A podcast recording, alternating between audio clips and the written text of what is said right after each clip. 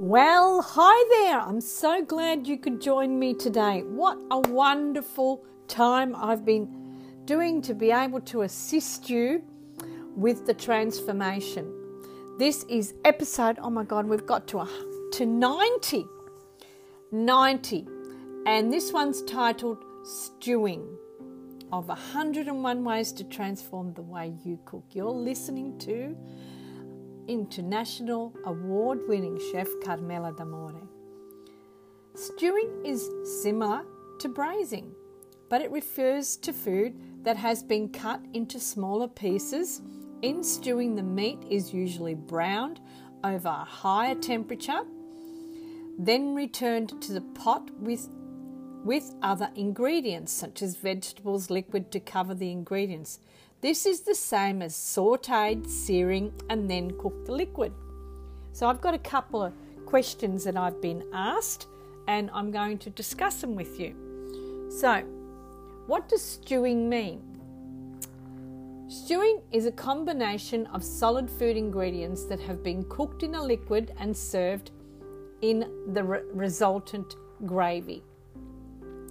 Ingredients in the stew can include a combination of vegetables, meat, tougher meats for slow cooking, such as beef, poultry, sausages, and seafood. So, I've got a couple of questions.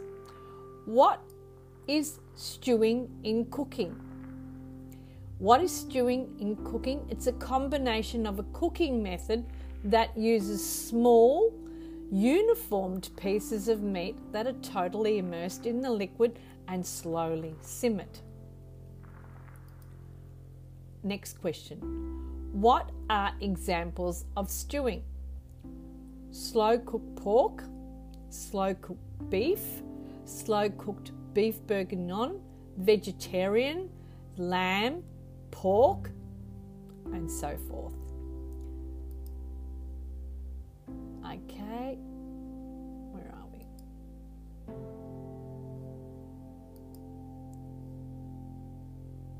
No, it's not. Uh, the question here is Is stewing a dry heat method? No. Stewing, common most heat cooking methods include poaching, simmering, boiling, braising. There's a lot of it, it is about heat. What are the benefits of stewing?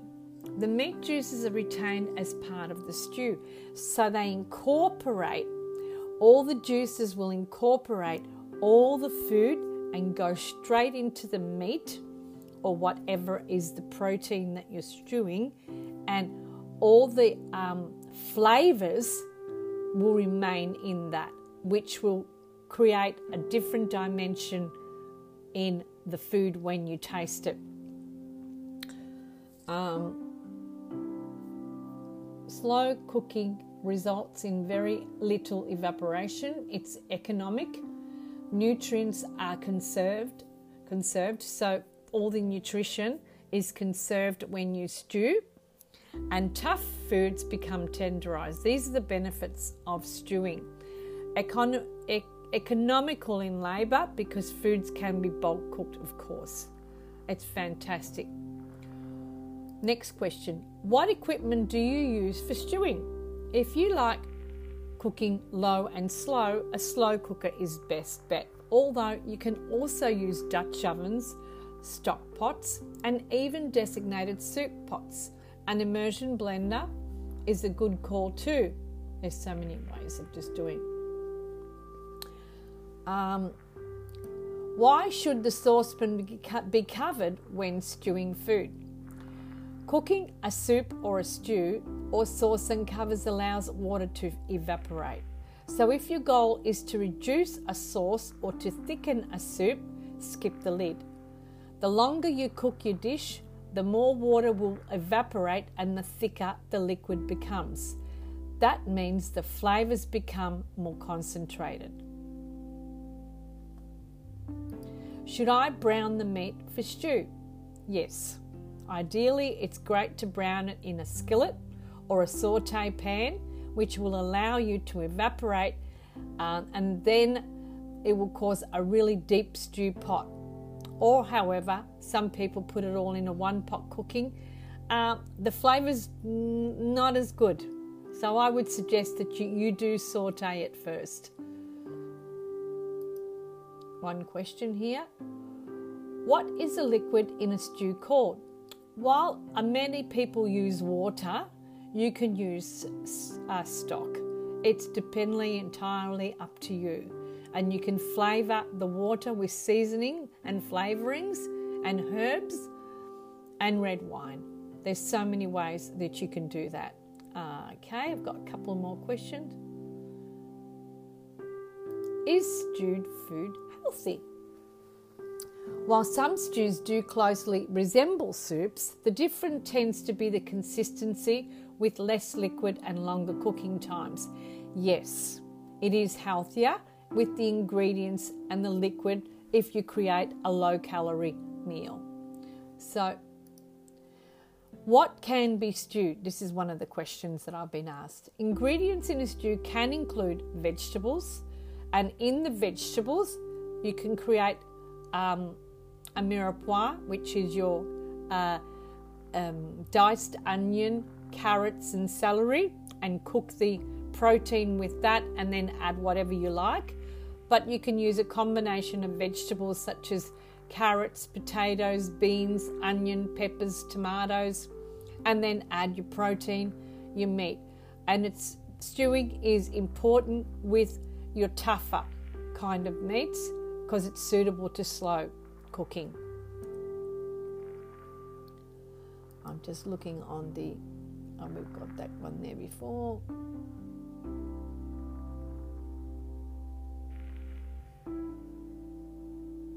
Just looking at the questions that I've been asked. Uh, I'll give you five examples of stewing. Now, we went to that. We're going to go to a stew recipe with, ah, yeah, a beautiful stew.